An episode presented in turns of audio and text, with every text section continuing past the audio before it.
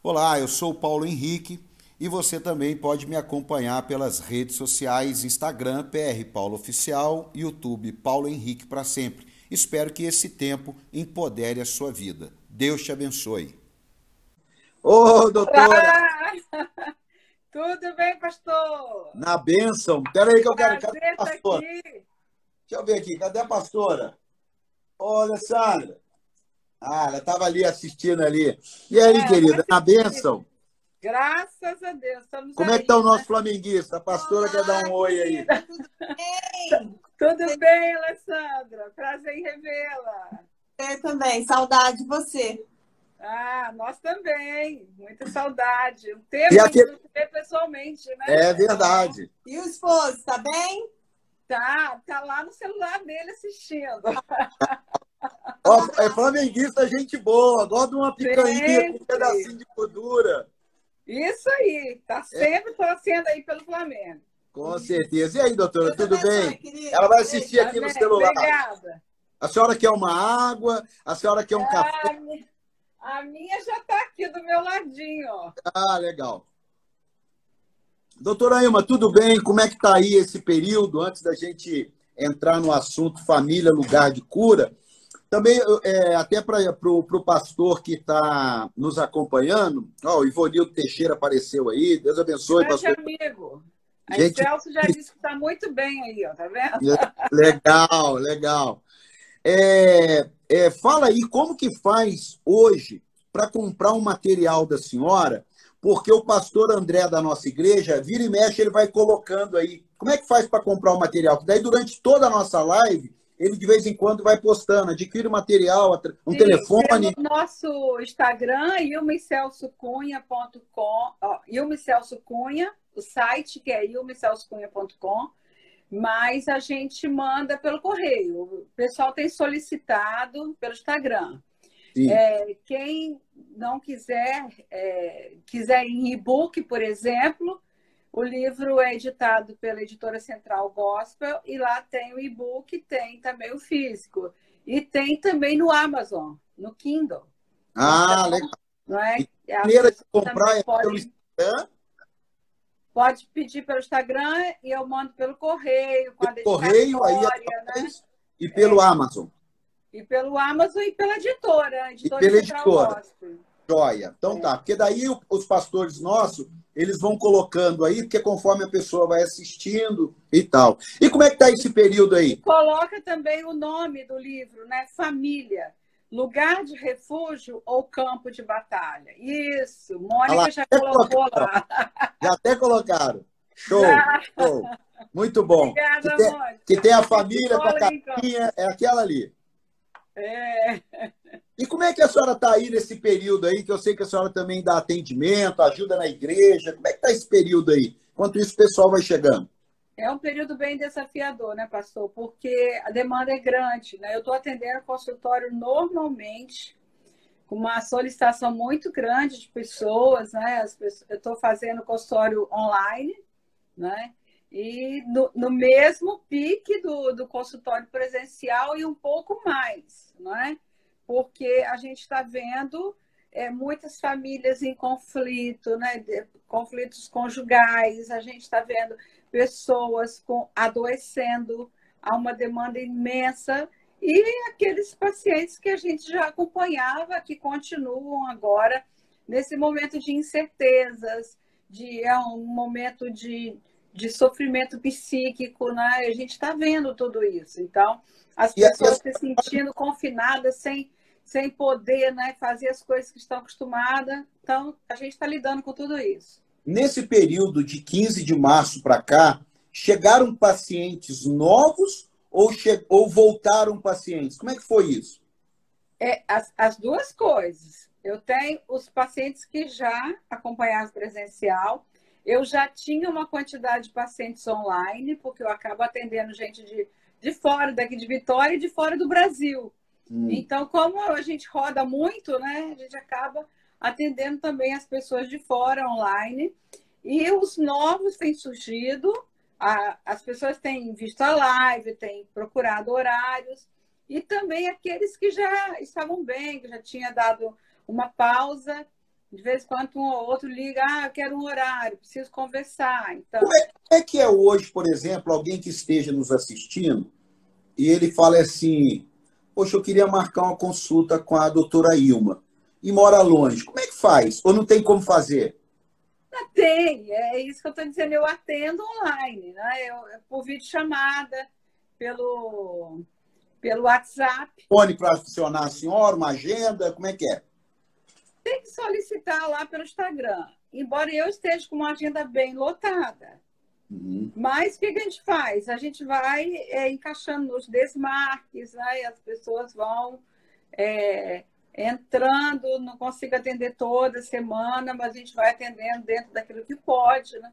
Então, na verdade, os meus dias de consultório, até acrescentei mais um dia, estou atendendo normalmente. Mas fora isso... Eu também tenho dado, assim, eu estava com a agenda muito lotada do, do primeiro semestre, o ano inteiro, né? Mas tudo isso uhum. vai ser alterado, né? Nós estamos vivendo num tempo de grandes alterações. A, toda a nossa, nosso planejamento, a nossa vida está sendo alterada nesse momento. Então, eu tenho também dado palestras pela, pelo Zoom, né? Pelas plataformas aí, para grupos fechados. Já dei algumas palestras que... de viagens que a gente tinha e que tenho dado, fora do Brasil principalmente, né? Tem dado várias palestras. Ah. E também, segunda-feira, começa o curso, que nós lançamos um curso. Eu vi, a senhora me mandou ouvir. É, Prevaleça sobre os conflitos da vida. Nesse primeiro módulo, nós vamos trabalhar a ansiedade e o medo. São é, cinco aulas online e ao vivo. Não serão aulas gravadas. Eu vou ah, dar aula... Ao vivo é, ali. É pelo qual aplicativo? Pelo Zoom. Pelo Zoom. Esse já está fechado. Como? Não tem, esse não tem mais vaga. Hum. Né? Já começa segunda-feira. Entendi. Mas, aí pelas demandas, a gente já está pensando numa nova turma. E aí nós também vamos fazer... É, o segundo módulo, que é emoções tóxicas e famílias psicossomáticas, que nós vamos fazer num horário, porque esse vai ser vinte horas. A outra turma que a gente vai fazer desse segundo módulo vai ser às dezessete horas, por conta da demanda da Europa, porque o pessoal tem pedido, mas lá vai é de madrugada, cinco horas de fuso horário. Uhum. Então, a gente vai fazer uma turma às cinco horas da tarde aqui, para poder atender o pessoal que tem diferença de fuso horário. Então, quantas inscrições no máximo? É, quantas pessoas em cada é. turma? Então, cem pessoas. cem pessoas. Por quê? Porque a gente vai ter uma aula de perguntas e respostas. Uhum. E mais do que isso, a gente não consegue dar atenção. Entendi. Né? E a gente quer algo com diferencial.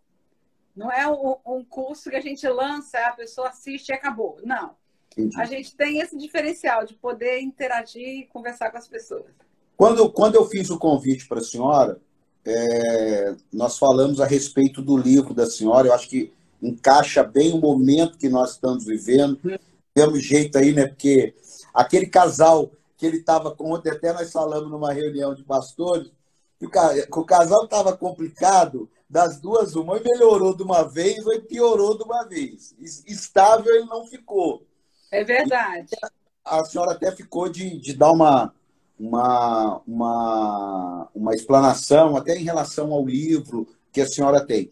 Antes da senhora falar do livro, eu queria fazer uma pergunta para a senhora, e aí a senhora já entraria na questão do livro, até porque eu acho que é um material que todo mundo pode adquirir, que vai ajudar, né? A gente compra um carro, vem um manual. E a gente casa, compra fogão, cama... T V e nada de manual. Aí depois vai vendo os defeitos, não sabe como que arruma. Então, é a, minha per... é, a minha pergunta é o seguinte para a senhora. Num tempo como esse, o que a senhora entende que mais o, o, o, a família, não só o casal, família, relacionamento, nora, filho, relacionamento... O que num tempo como esse, a senhora como uma doutora da área, da família, o que, que a senhora aconselharia a gente a assim, se policiar ou, ou agir, né? Ou sei lá, o que, que a senhora nos aconselharia nesse tempo aí? Uma disposição interna para resolver os conflitos que estavam pendentes. Boa. Porque o que, que a gente está vendo? Né? Toda família tem suas diferenças, não existe família perfeita, não existe pessoas perfeitas, né? Os casamentos, é, é, a vida inteira são ajustes que se fazem nas diferenças, o casal tem que sentar, tem que conversar, tem que identificar os conflitos. Agora, num momento como esse de crise, não é? Porque nós estamos vivendo uma crise. E aí eu sempre tenho, digo, essa já são, desde março que a gente está fazendo live, né? Então tem falado muito sobre esses assuntos, mas esse tem sido um tempo que nós estamos vivendo, sim, uma crise. Por quê? O que é uma crise? É quando vem e coloca em xeque tudo aquilo que nós vivemos. Sim. Não é? Tem uma rotina alterada, tem ameaças externas, está todo mundo dentro de casa por conta das ameaças. Isso mexe com o emocional das pessoas, isso mexe com a mente das pessoas. É um tempo de incertezas, não é? Aumenta a irritabilidade. Aumenta a irritabilidade. Com certeza. Há um, um, um pontos, né, de equilíbrio que precisam ser olhados. A gente, é, eu sempre digo que esse momento colocou um espelho na nossa frente. Como se dissesse, ó, essa é a sua família. É isso aí que você está vendo. Que Aquela de... não tinha tempo eu, vou... pra ver. Eu não vejo a hora de amanhecer o dia e eu ir para o trabalho. Não, não tem agora. Vai não amanhecer tem, o dia, não tem fuga. Vai chegar do mesmo jeito. Não tem fuga. Nós estamos com o tempo à disposição. Não é? Era o que a gente dizia antes. Não, eu não tenho tempo para ficar perdendo tempo com bate-papo, com D R, né? Discussão de relação. Né? Não, não tem tempo para isso. Ah, esse menino está dando muito trabalho, então eu não tenho tempo. Manda ele lá para a psicóloga, manda ele lá para a escola. Não é, não é isso que a gente tem visto nas famílias? O profissional, tudo é carregado. Tem gente que já está preferindo correr o risco de contrair o coronavírus, mas sair de casa. Eu prefiro correr o risco, mas não saio de casa. É, é desse jeito. Por quê? Porque antes estava todo mundo ocupado.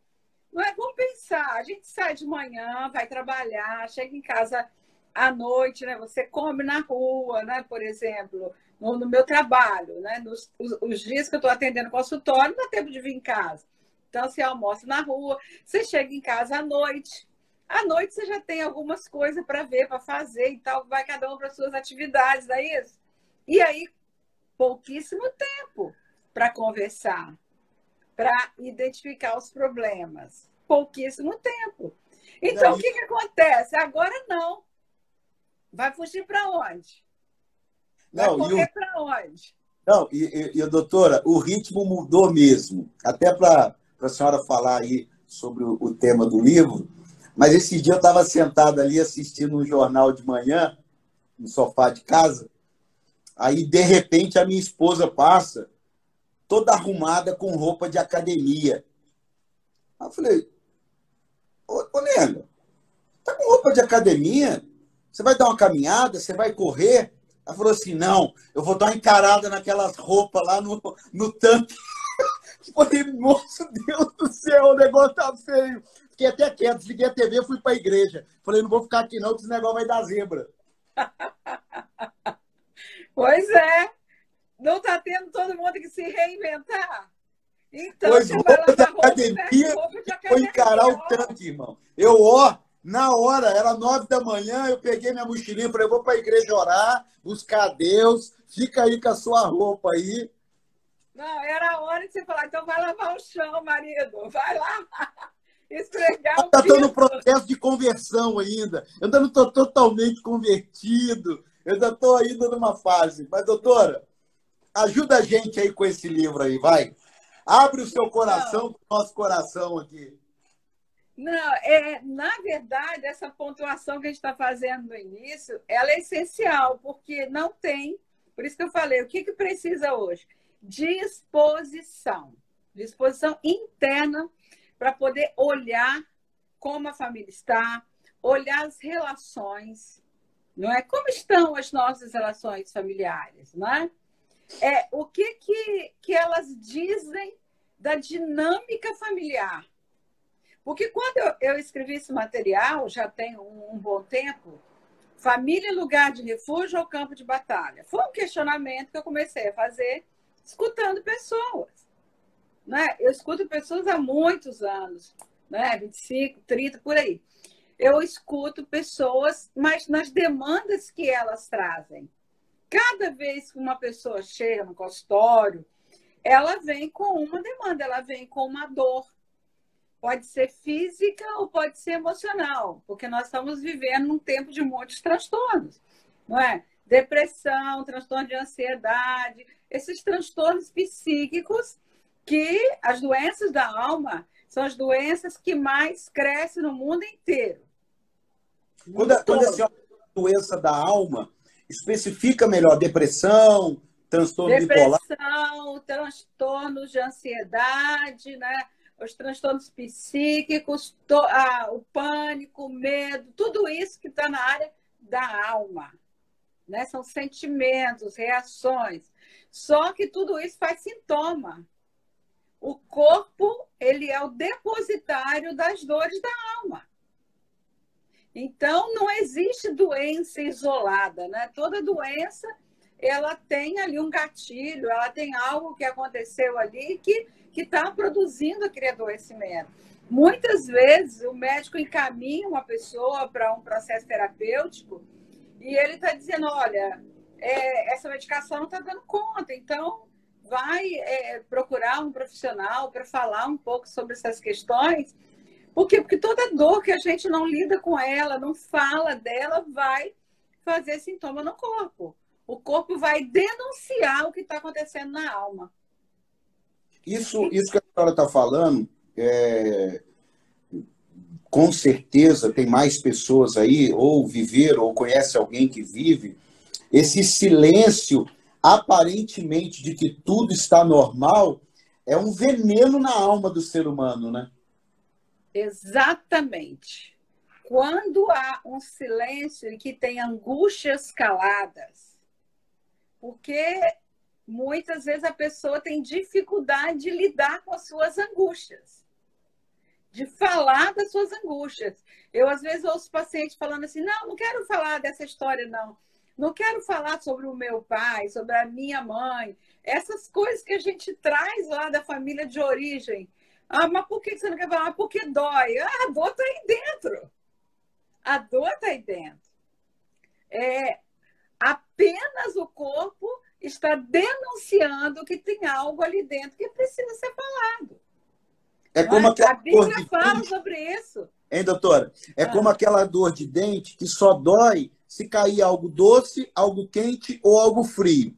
Aí, por não cair nada, fala assim, não, não está doendo. Não, mas a hora que você for comer, vai doer. Em algum momento vai aparecer. E aí fica aquela luta. Não, mas não está doendo. E, de repente, vem a dor. Ah, mas agora passou. E a pessoa vai piorando, porque ela acha que aquele momento que passou a dor significa que foi curado. Mas assim que a cair, assim que o assunto vier... E, e, e, e eu, depois, eu sei que a senhora vai falar um tema aí, que depois eu quero até dar um testemunho. Então, eu acho muito importante também desmistificar que tudo é demônio, né, pastora? Né, doutora? Sim, na verdade, é, nós vivemos na nossa humanidade. A, a nossa alma é tão humana, né? Tão humana, que ela sofre, que ela se angustia, que ela tem tristezas, que ela tem melancolia, que ela lida com medo, não é? Lida com ansiedade. Esses são sentimentos humanos. Faz parte da nossa humanidade. A expectativa elevada, um baixo resultado. As frustrações da vida. No mundo tereis aflições. Então, a aflição faz parte do mundo. Tiago diz, confessai as vossas culpas uns aos outros para serdes curados. Ele não está falando perdoado. Não é? Perdoado, você lida isso com Deus. Agora, quando ele diz para falar, nós somos seres da linguagem, né, pastor? Sim. Nós, nós, nós nascemos... Principalmente né, o cara sanguíneo, e misturado com português e italiano igual eu. Sanguíneo, português, italiano, grau máximo de ansiedade, fala igual maluco. Misericórdia, né, pastor? Coitado da pastora. Deus dá graça, né? Mas vejam só, é, essas angústias, essa, tudo isso, por exemplo, confessar as vossas culpas, a angústia da culpa, ela nem sempre está localizada em algo que você fez errado. Muitas vezes você tem assim, a consciência, eu errei. Hum. Eu errei, então eu carrego a culpa por ter errado. Me arrependo, vou confessar e eu tenho perdão do Senhor, porque Deus é o Deus da graça e Ele me perdoa. Né? Jesus já levou todos os meus pecados na cruz. Ok. Mas a, a angústia da culpa, que faz até parte um pouco da nossa existência humana, muitas vezes as pessoas carregam culpa sem ter culpa real. Por exemplo, ah. deixa eu te explicar um... Por exemplo... Seria está procurando chifre em cabeça de cavalo, na linguagem de hoje. Por aí, porque como nós somos marcados pela nossa história de vida, muitas vezes há culpas guardadas, há culpa por existir. Você é culpado de quê? Não, só por eu estar aqui e existir, eu já sou culpado. A minha culpa é ter nascido. É ter... Isso não é verdadeiro? Quantos filhos, né, que nas... foram gerados num relacionamento difícil, um relacionamento de um casal lá que naquele momento não estava pensando em filho, não estava é, vivenciando um casamento, e aí há uma gravidez, e através dessa gravidez dá um casamento. E aí esse casamento muitas vezes dá errado. E aí aquele casal sofredor, aquele casal cheio de problemas, e que aquela criança ouve desde de pequena. Não, se eu não tivesse nascido, eu não teria casado com ele, não. Ah, eu sou infeliz porque eu casei com... Entende o que é a culpa de existir? Isso é apenas um do... uma pincelada numa situação que a pessoa carrega angústia da culpa sem ter uma culpa real. Angústia da culpa porque a mãe morreu no, no parto. Angústia da culpa porque o pai era um alcoólatra. Ou os pais separaram quando ela era pequena? Também. Também porque a criança, ela, ela assimila, ela não entende o que está acontecendo ao seu redor e ela tem a tendência de pegar tudo para ela mesma. Então, tá, está com raiva de mim, não é? Está com raiva de mim, brigou porque ah, eu estou aqui no meio. Então, quando você ouve histórias, você vai identificar que muitas pessoas, elas carregam essa angústia dentro delas, que é a angústia de existir, a angústia do contexto onde elas foram geradas, a angústia de um pai alcoólatra que chegava em casa e batia e brigava. É, isso vai se cristalizando. Isso vai ficando arraigado lá no interior. Não precisa, aí, nem ser, não precisa nem ser uma coisa tão agressiva. Um pai ausente já cria um buraco na vida de um ser humano, né? Um pai ausente. Des... Angústia do desamparo. Pode ser um cara trabalhador, mas não é um cara carinhoso, não é um cara presente, é um cara que supre as necessidades, mas é, é, é, é, não tem vida naquilo dali. E aquilo ali cria um buraco na pessoa. Sim, porque o pai é que dá identidade. Senso de pertencimento é algo oh. que vem desse lugar do pai. A paternidade, a função paterna é uma função que estrutura o psiquismo. Quem eu sou? Eu okay. sou filho de fulano. Eu tenho um nome. Então, esse senso de pertencimento, porque um pai é da ordem da identidade, é da ordem da direção, da segurança, dos limites. Um pai dá direção para a vida. Um filho que é afirmado pelo seu pai, é, que é corrigido pelos pais, que ele recebe o norte, os limites, os valores certo e errado. Tudo que eu estou dizendo do pai, estou dizendo junto com a mãe. Tá? Sim, sim. A mãe ajudadora nessa construção. Não é? Que a mãe já, ela já fica muito na ordem do afeto, do vínculo, da nutrição, da organização de vida, né? Que a mãe... Ela traz a maciez pro lar, né? Ela traz a maciez pro lar.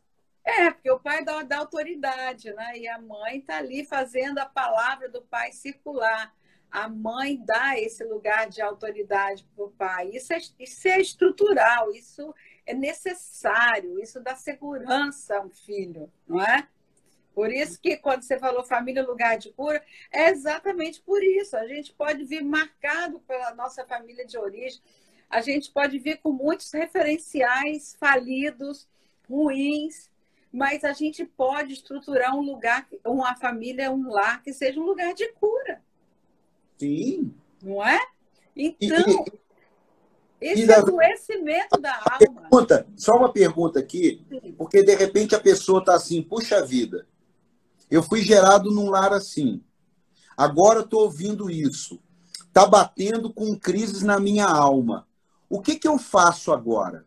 Porque é aquele negócio, a gente colocou a receita e colocou os ingredientes.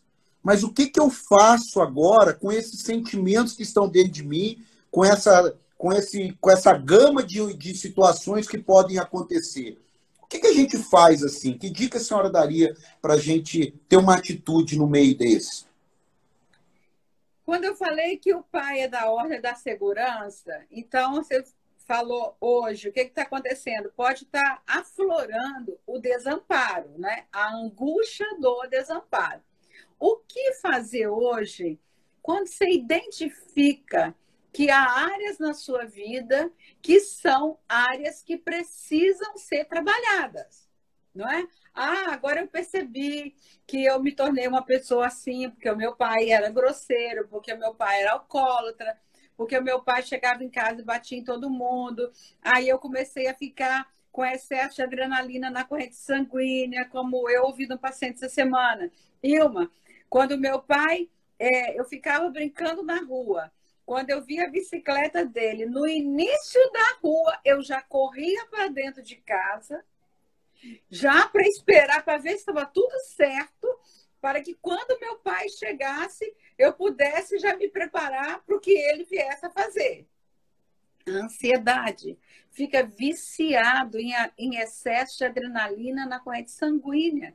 Aí Cara... chega na vida adulta, não consegue viver na calmaria, não consegue viver na harmonia. E quem sabe tem alguém nos ouvindo? Falou, opa, peraí. Eu lembro que eu estava um dia ministrando num congresso de família numa igreja, e quando eu falei dessa, dessa questão da angústia do final da tarde, sabe? A angústia aí, da viração do dia. Solta tudo, irmã, solta tudo. Não, Revela isso é no meu novo livro. Isso é assunto do meu novo livro, que eu estou quase terminando.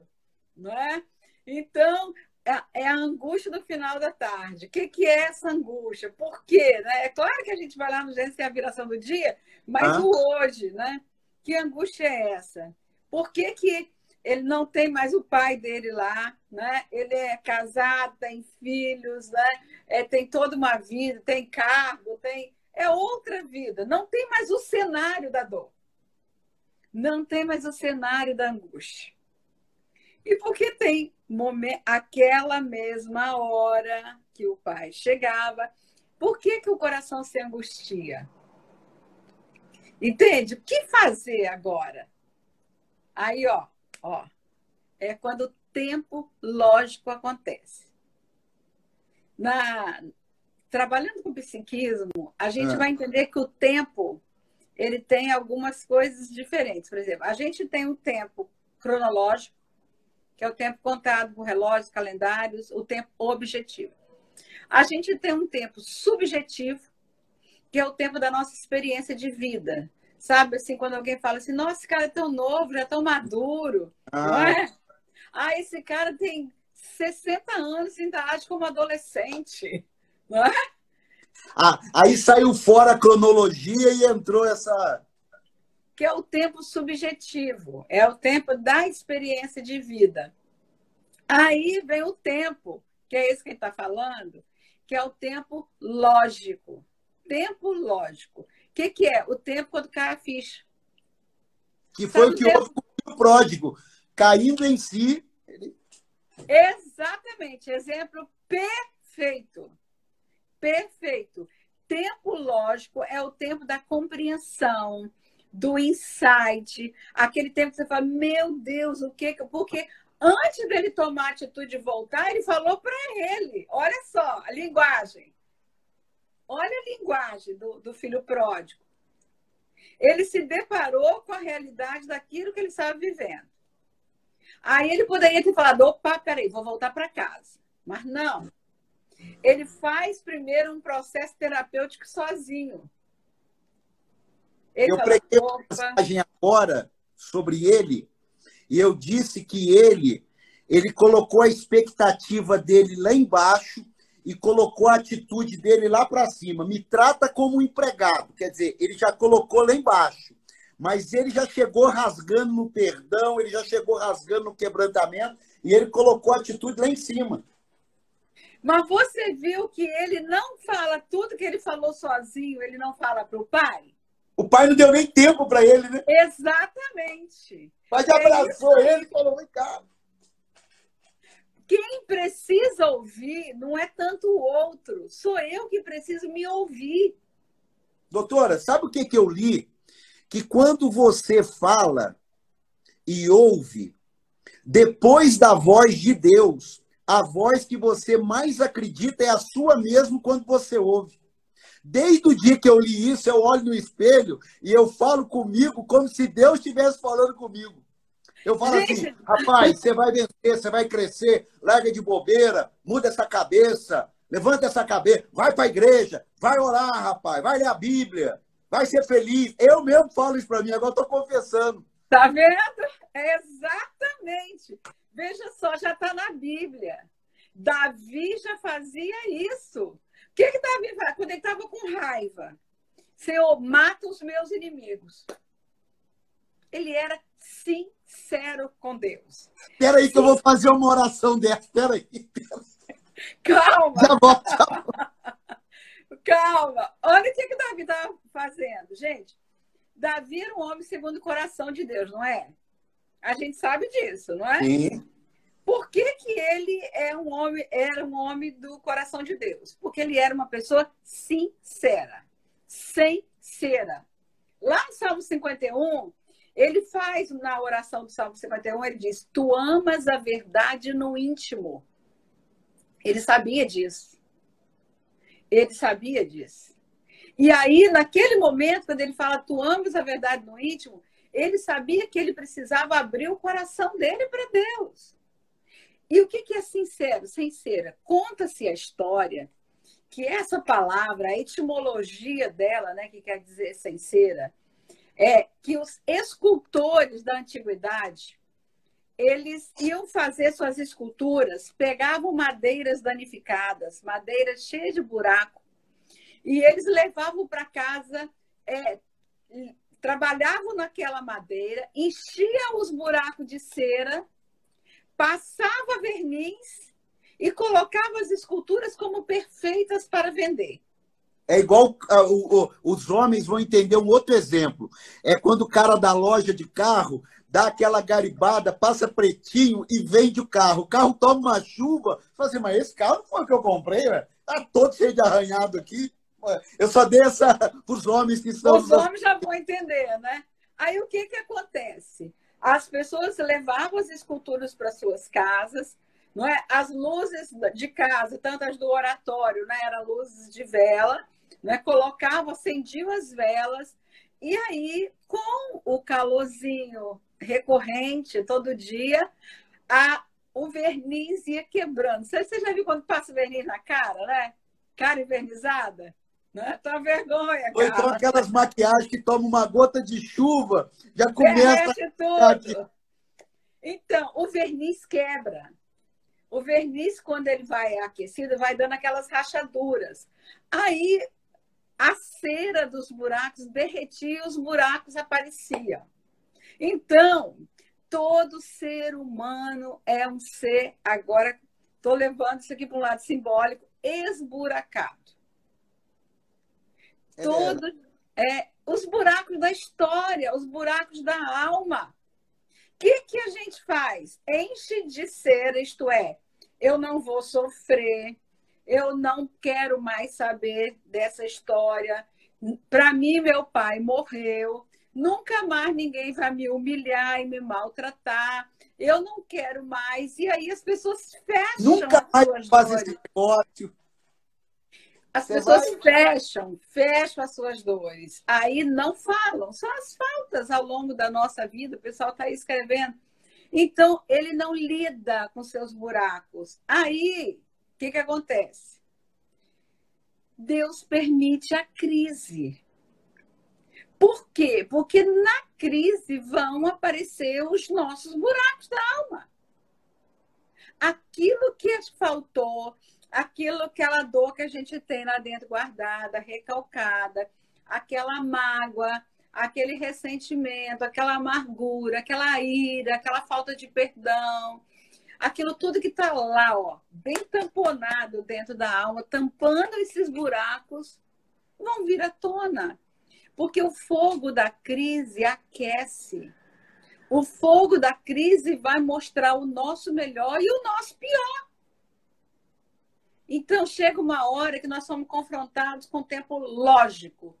Tem que cair a ficha. Foi o que o filho pródigo fez. Ele falou mais para ele, para Deus, do que propriamente com o pai. Ele precisava se escutar. Pequei contra os céus perante ti. Ele precisava entender o que ele tinha feito com ele. A decadência da alma dele. Ele precisava expor as misérias do seu coração. E quando ele expôs toda a miséria, aí ele levanta a cabeça, aí vem a atitude. Que agora é o outro tempo. É o tempo kairos. O tempo da oportunidade. Ali naquele momento ele tinha a oportunidade de continuar na decadência que ele estava, que era a apatia, ou levantar e ter com o pai. Então ele escolheu a oportunidade que ele tinha. E a oportunidade é um tempo que demarca a nossa história. A oportunidade para... Opa, peraí, eu ainda tenho uma oportunidade, eu posso voltar, mesmo que seja para trabalhar com ele. Mesmo que seja empregado. Quando eu estou no ambiente ali já está bom. Por quê? Porque lá era o lugar da cura. Mas não é, pastor? Os dois estavam doentes. Os dois, os, tanto que saiu quanto que ficou, estavam doentes na alma. A, a senhora viu a matéria daquele policial, ou da, eu não sei se ele é policial, ele matou uma modelo que era a namorada dele dois meses de namoro. Ele matou. O pai do cara que matou se suicidou. É mesmo? O pai do cara que matou se suicidou. Talvez ele se sentiu assim tão, tão perdido que ele foi e se suicidou. Meu Deus. Desesperou e se sentiu sem saídas por não dar conta de ver o que o filho tinha feito. Olha para você ver. Aquilo ali confrontou ele numa dor muito grande. Que situação, que tristeza isso. Já é. Tem a tristeza do filho e agora a família ainda tem que absorver a tristeza do pai. Uma família dessa aí, é só Deus para mudar o, o, o rumo. Não, é, é terrível. Esse rapaz agora ele não está só prisioneiro no corpo, porque certamente é, está ou vai ser preso. Então, a senhora viu esse caso? Matéria. Oi? A senhora viu esse caso? Eu não vi, assim, a história. Eu vi que estava passando assim, mas eu não assisti nesse dia. Aí é a dor do pai de ver um filho. Não, eu não sabia disso do, do, do pai. Eu sabia é. que tinha uma moça que era Miss, isso, que foi assassinada pelo namorado. A única coisa que eu fiquei sabendo. O pai dele se suicidou. Esse rapaz não tem mais a oportunidade de resgatar esse afeto do pai. Então, ele está num cativeiro hoje físico, ele está num cativeiro da alma. Então, ele, ele se colocou, né, numa situação agora, ele, o que que ele vai, como que ele vai lidar com essa, com essa dor do pai que ele perdeu? Não é? Ele já teve que ter a dor do fato que ele fez. Sim. E agora ele tem que lidar com a dor da consciência do fato que ele fez, que acabou fazendo. Sim, sim. É um, é um grande risco dele repetir a atitude do pai. No, numa, numa, numa no acompanhamento disso daí, que era a ideia de eu perguntar, e o perdão, doutora Ilma, como é que, como é que a gente fala aí do perdão num ambiente onde não se tem um manual, né? Seria tão bom se tivesse um manual, mas não tem um manual. O perdão. Como é que, como é que a psicologia, a espiritualidade, como é que, o que, que a senhora falaria aqui na, na, na, nesses tantos anos de experiência? É, eu, eu até vou dar um testemunho de dois minutos para a senhora falar isso. É, eu tive uma dificuldade de lidar com muitas coisas que não me afetaram. Não me afetaram. Ah, foi embora, validando. Mas eu tive algumas coisas pontuais que me fizeram ter que buscar ajuda, porque eu não estava conseguindo lidar com a dor, é, não da falta de perdão. É, era um perdão, mas aquilo me sangrava. Eu não, eu não conseguia ter, é, é, é, eu não conseguia ter, ter o ódio. Não tive o ódio, eu tive a raiva. Mas quando passou a raiva, que eu entendi que isso aí não era de Deus, eu fui definhando. A alegria foi indo embora. E eu precisei buscar uma ajuda profissional. Não fui falar com o pastor, não. Por quê? Eu não estava conseguindo gestar aquilo ali. E, e, e qualquer um que eu fosse gestar, eram pessoas próximas. E eu fui procurar uma ajuda profissional, até orientado pela minha mulher, livre de qualquer relacionamento. Doutora Ilma, eu falei que não ia. Deus falou comigo, vai porque você precisa. Doutora Ilma, foi uma chave que virou. Exatamente, exatamente. A gente que atende pessoas, a gente sabe o quanto que a falta de perdão é veneno na alma. A falta de perdão... Bem, a Bíblia fala sobre isso, né? Quem não perdoa tem verdugos na alma, vive em tormento. Por quê? Porque o coração é fechado com a dor. A pessoa não admite liberar o outro, porque muitas vezes o agravo foi muito grande. Ela fala, como que eu vou liberar o outro dessa dívida? Então, não admite. Ela fica atada a essa história, atada a essa pessoa, algemada. Ela vai carregando um peso na alma e aí ela vai perdendo a alegria de viver. A alma vai ficando amargurada. Uma pessoa amargurada, ela perde a capacidade de ver a beleza da vida. Ela não consegue liberar, porque o fluxo das emoções fica é, obstruído. É aquele, sobre tudo que se deve guardar, guarda o teu coração, porque dele procede as saídas da vida. Então, o fluxo da vida fica obstruído. A pessoa é como andar com uma pé, né? Você vai... Aquela é, é ferpa, né? É, fica lá, porque fica, fica ali doendo. E mais ainda, pastor, leva a pessoa para um processo de autossabotagem. Ela não consegue ir para frente, ela não consegue se liberar, ela fica lá com aquele, com aquele veneno na alma, na, desejando que o outro morra, como Davi falou, mata os meus inimigos. Mas é interessante que tudo que Davi abriu o coração para Deus, ele tinha assim, por que estás abatido a minha alma? Por que te perturbas dentro de mim? Espera em Deus. Ele, ele se questionava, se interrogava e ele respondia para ele mesmo, ele se escutava. Então, o processo do perdão, quando a Bíblia fala que perdão é uma decisão, né? Porque o perdão, o maior beneficiário do perdão é quem perdoa. E eu tenho um conceito assim, muito simples de perdão, né? Até já colocado ali, né? É, eu tenho um conceito muito simples de perdão. Perdão, uma perda grande, aumentativo de perda.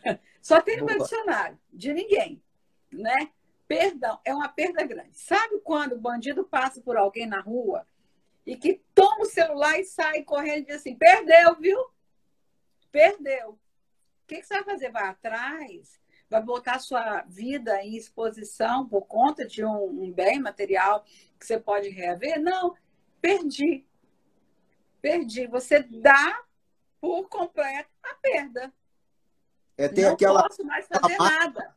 Tem aquela, máxima que, tem, a, tem aquela máxima que diz que é, não liberar perdão é como você tomar um veneno querendo que o outro morra, né? Exatamente. Exatamente. Você admita a perda. Admita. Mesmo que você voltasse no tempo, lá naquela situação, não é? Que você viveu, que foi horrorosa, que foi difícil. Fala, não, eu vou mudar a situação hoje. Não tem nada que pague, que mude hoje. A pessoa fala assim, te dou dez celulares. Não paga. O momento do sofrimento foi outro. É, não tem como resgatar o que perdeu, o que perdeu lá na infância, que perdeu com o pai, que perdeu... Não tem. Admita a perda. E fecha a conta. Fecha a conta. Perdeu, não adianta cobrar mais. Tá, tá fechada a conta. Senhor, eu admito que eu perdi, perdi isso, isso, isso, isso, foi duro, Senhor, foi. Identifica o valor da perda. Por conta dessa perda... Eu deixei de fazer isso, aquilo, Ana, atualiza, bota juro, correção monetária, tudo, não é? Então, a perda é muito grande, Senhor, não tem nada mais que pague. Eu entrego para o Senhor e libero essa pessoa. Porque geralmente a pessoa fala assim, nossa, eu vou ficar com muita angústia na minha alma de eu perdoar. Só que quando ela entrega, ela sente um alívio tão grande na alma, porque aí vem o bálsamo do Espírito Santo, porque Jesus já levou todas as nossas perdas na cruz do Calvário. Você admite, você fala, você atualiza, você entrega para Deus. Aí a sua alma começa a usufruir dessa paz. É claro que a sua mente ainda vai trazer, porque a sua mente está formatada no cativeiro da raiva. Cada vez que trouxer, mas eu já liberei. É eu verdade. Já a conta. Você hoje vai aconteceu... reforçar. Reforça, reforça. Olha, hoje, ô, dona Ilma, doutora Ilma, hoje aconteceu um negócio aqui que dá até para fazer uma comparação com as coisas que você tem que resolver e não resolve e que está te comprometendo e está te atrapalhando e você busca resolver de outra maneira, e o que você faz é piorar o quadro.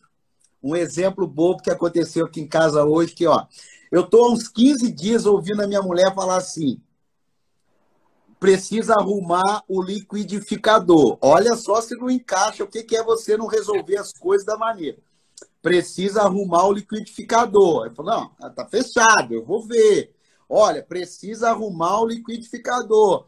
Não, eu vou ver, porque está tudo fechado. Amanhã eu vejo. Eu tenho que usar o liquidificador, você não arruma o liquidificador. Aí hoje, eu falei assim, eu vou depois do almoço ver se tem alguma coisa aberta. Calma, aí ela, Alessandra. Ela precisava do liquidificador. Escuta essa. Isso é, isso é perdão, vou ter que perdoar. Ela pegou o liquidificador emprestado com a cunhada. Ela ligou o liquidificador para fazer um negócio lá, ligou, encaixou errado, quebrou o liquidificador da cunhada. De tarde eu saí para arrumar o meu liquidificador, arrumar o liquidificador da cunhada, entregar para ela, pagar duas vezes. Por quê? Porque você vai barrigando coisas que deveriam ser resolvidas e tenta resolver de maneira que não vai resolver. Resumindo, eu barriguei, arrumei o meu e tive que arrumar o outro que estava... Aí nem sei se estava quebrando também. Já arrumei, já entreguei e vamos embora. Então... O dano é sempre maior quando a gente não toma a decisão. Por isso que perdão é uma decisão, não é? É a procrastinação, é perdoando-vos uns aos outros no temor do Senhor. Alguém perguntou aí o perdão a si mesmo. Também precisa ser dado. Sabe? Eu Perdão sofri... a si mesmo. Eu Oi? sofri, eu, sofri é... esse negócio. eu eu me culpava de coisas que eu errei, não é de pecado, coisas que eu errei. E eu fui num culto e o cara pregou, eu quero pregar sobre perdão. Aí eu fiquei assim, ó, mas eu quero pregar sobre o perdão de si mesmo. Uau! Mas foi, foi assim uma ruptura, porque eu ficava carregando um morto em mim. Uhum. Daquilo que eu não me per... eu não prejudiquei ninguém, mas eu não me perdoava de ter passado por alguma situação. Foi terrível, irmã. Ó, oh, graças a Deus. Pastor, nós temos pessoas que estão dentro da igreja, que conhecem o Senhor, que trabalham, que têm cargo, que são pessoas boas, corretas, e que têm áreas da vida lá para trás, de infância, de adolescência, que nunca lidaram e que acabam se autopunindo. Por quê? Porque carregam culpas, é, e aí vivem na doença, vivem na depressão, vivem no, nos problemas. É como se elas precisassem se punir, porque Deus já perdoou e não está punindo. Então, a própria pessoa toma decisões que se sabotam, decisões erradas, e aí vão sempre nesse lugar de vitimização, de sofrimento, porque precisa de um sofrimento. Já viu essas pessoas que falam assim, me belisca para ver se eu estou vivo? Não é? Por quê? Porque estão tão mortificadas lá dentro da alma que elas precisam, né, de alguma dor aqui fora para poder dar conta da vida, porque não se perdoar. Eu me lembro de uma senhora de mais de sessenta anos, eu estava falando num retiro, essa mulher chorava muito durante a palestra, depois ela veio me contar que lá, antes dela ser crente, ela fez um aborto, que o marido dela forçou ela a fazer um aborto, porque não queria mais filho. Ela fez, se converteu, é, confessou para Jesus, mas nunca se perdoou. Assim, com anos de vida cristã. E aí, naquele momento, ela, o Senhor foi lá na dor dela e tal, e ela ali se apropriou do perdão do Senhor, se perdoou e ficou liberta. Libertação. A, então... a senhora falando isso, a senhora falando isso, é, é, nós, nós, nós vamos ter cinco minutos e Sim. eu vou dar testemunho aqui em um minuto, que daí a senhora vai ter cinco minutos, porque senão vai cortar. Vai cortar, vai eu, cair. Na minha, na minha fase de adolescente, eu tive algumas dificuldades com meu pai, superadas. Hoje é aniversário dele, já falei, tudo normal, passou, tô falando há vinte e poucos anos atrás. Mas demorou para eu, eu, eu, assim, tanto eu perdoar toda aquela situação e, e, e também alinhar isso dentro de mim, que durante muito tempo eu sonhava que estava matando meu pai e acordava chorando com a situação. Até que um dia houve em Deus esse quebrar essa cadeia e, e tratar esse assunto, porque aquilo me afligia. E eu já estava na igreja. Eu já estava na igreja. Era uma luta. Era uma luta isso daí. Então, talvez você está aí nos assistindo. Cara, busca em Deus. Quebra esse negócio. Só o diabo que se interessa com esse negócio. Passou. Foi embora. A porta da prisão está aberta. Toda prisão emocional, ela nos impede. Estão pedindo aí para... para salvar a live depois, né? Depois você salva aí no... no Ó, a senhora agora tem seis minutos. É seu ou seu? Eu só vou dar... Não, eu tenho quatro só. Quatro? Então vai. dezenove e vinte e seis. Eu quero fechar só dizendo para as pessoas que têm essas questões mal resolvidas. É, você deu um excelente testemunho, maravilhoso. Obrigado por essa oportunidade de ter falado da sua experiência. Um pastor e procurou uma outra pessoa é, para poder lidar com algo que precisava. As pessoas têm preconceito, são paradigmas, porque acham, espiritualiza tudo. E às vezes não entende que a gente precisa abrir a boca e falar. Então, a porta da prisão está aberta. Mas precisa haver aqui uma decisão. Uma decisão. Eu quero, Senhor, eu não quero mais carregar isso. Eu não quero mais carregar. Eu não quero mais carregar essa mágoa, esse ressentimento. Eu vou agora dizer para o Senhor como eu me sinto. Abre o coração, entra no secreto do teu quarto. Abre sua alma para Deus. Fala tudo o que precisa falar. E se perdoa. E se tem alguma mágoa contra Deus, porque acha que Deus fez algo que, que te prejudicou, libere isso também. Porque Deus não precisa do seu perdão, não. É você que precisa. Falar para Deus. Falar para Deus e viver uma vida livre. Para a liberdade, Cristo nos resgatou. Não vos coloqueis novamente debaixo do jugo da escravidão. Por quê? Ah, alguém está lembrando, eu fiz a carta, pastora, né? Muitas vezes, quando a gente precisa perdoar, a gente precisa escrever uma carta para elaborar, para liberar, para ler para si mesmo.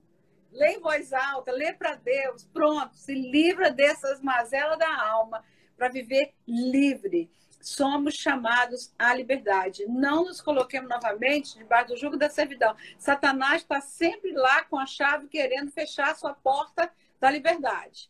Não aceite. Isso é a estratégia dele. Paulo falou, a quem perdoardes também eu, para que o inimigo não leve, o diabo não leve vantagem sobre nós, porque não desconhecemos as suas maquinações. Uma das formas dele aprisionar os cristãos é não deixar que eles assimilem o que é a libertação e ficam amarrados nesses cativeiros de angústia, de mágoa, de ressentimento e de amargura. Ele nos chamou a vida e vida em abundância. Vida em abundância, ele é a vida. Eu sou o caminho, a verdade e a vida. A vida em abundância é ele. Quem tem, ele se deu. A vida dele foi dada totalmente para que nele nós tivéssemos vida. E vida livre. Amém. Eu, eu, eu gosto de uma coisa que eu aprendi. Que confessarmos o nosso pecado, as nossas angústias para Deus, não é para que ele fique sabendo, porque ele já sabe. Exatamente. É que ele possa nos perdoar, é para que a gente possa pedir perdão, é só para isso. E não peque no varejo e pede perdão no atacado. Sim. Ó, oh, doutora, está dando um minuto. Todos, faz, todos faz um fechamento que está dando, tá dando um minuto e meio aqui. Pecado tem nome e sobrenome. Confessa, diga o que você está pedindo. Se eu estou te pedindo perdão disso aqui, específico. E entrega, e usufrua do perdão e da graça. Da graça salvadora e libertadora que Jesus conquistou na cruz do Calvário. Amém. Desliga aí para a gente não perder a live. Olha, não, não, a gente vai... Grande abraço. Aqui, ó, um beijo grande, que o Senhor te abençoe.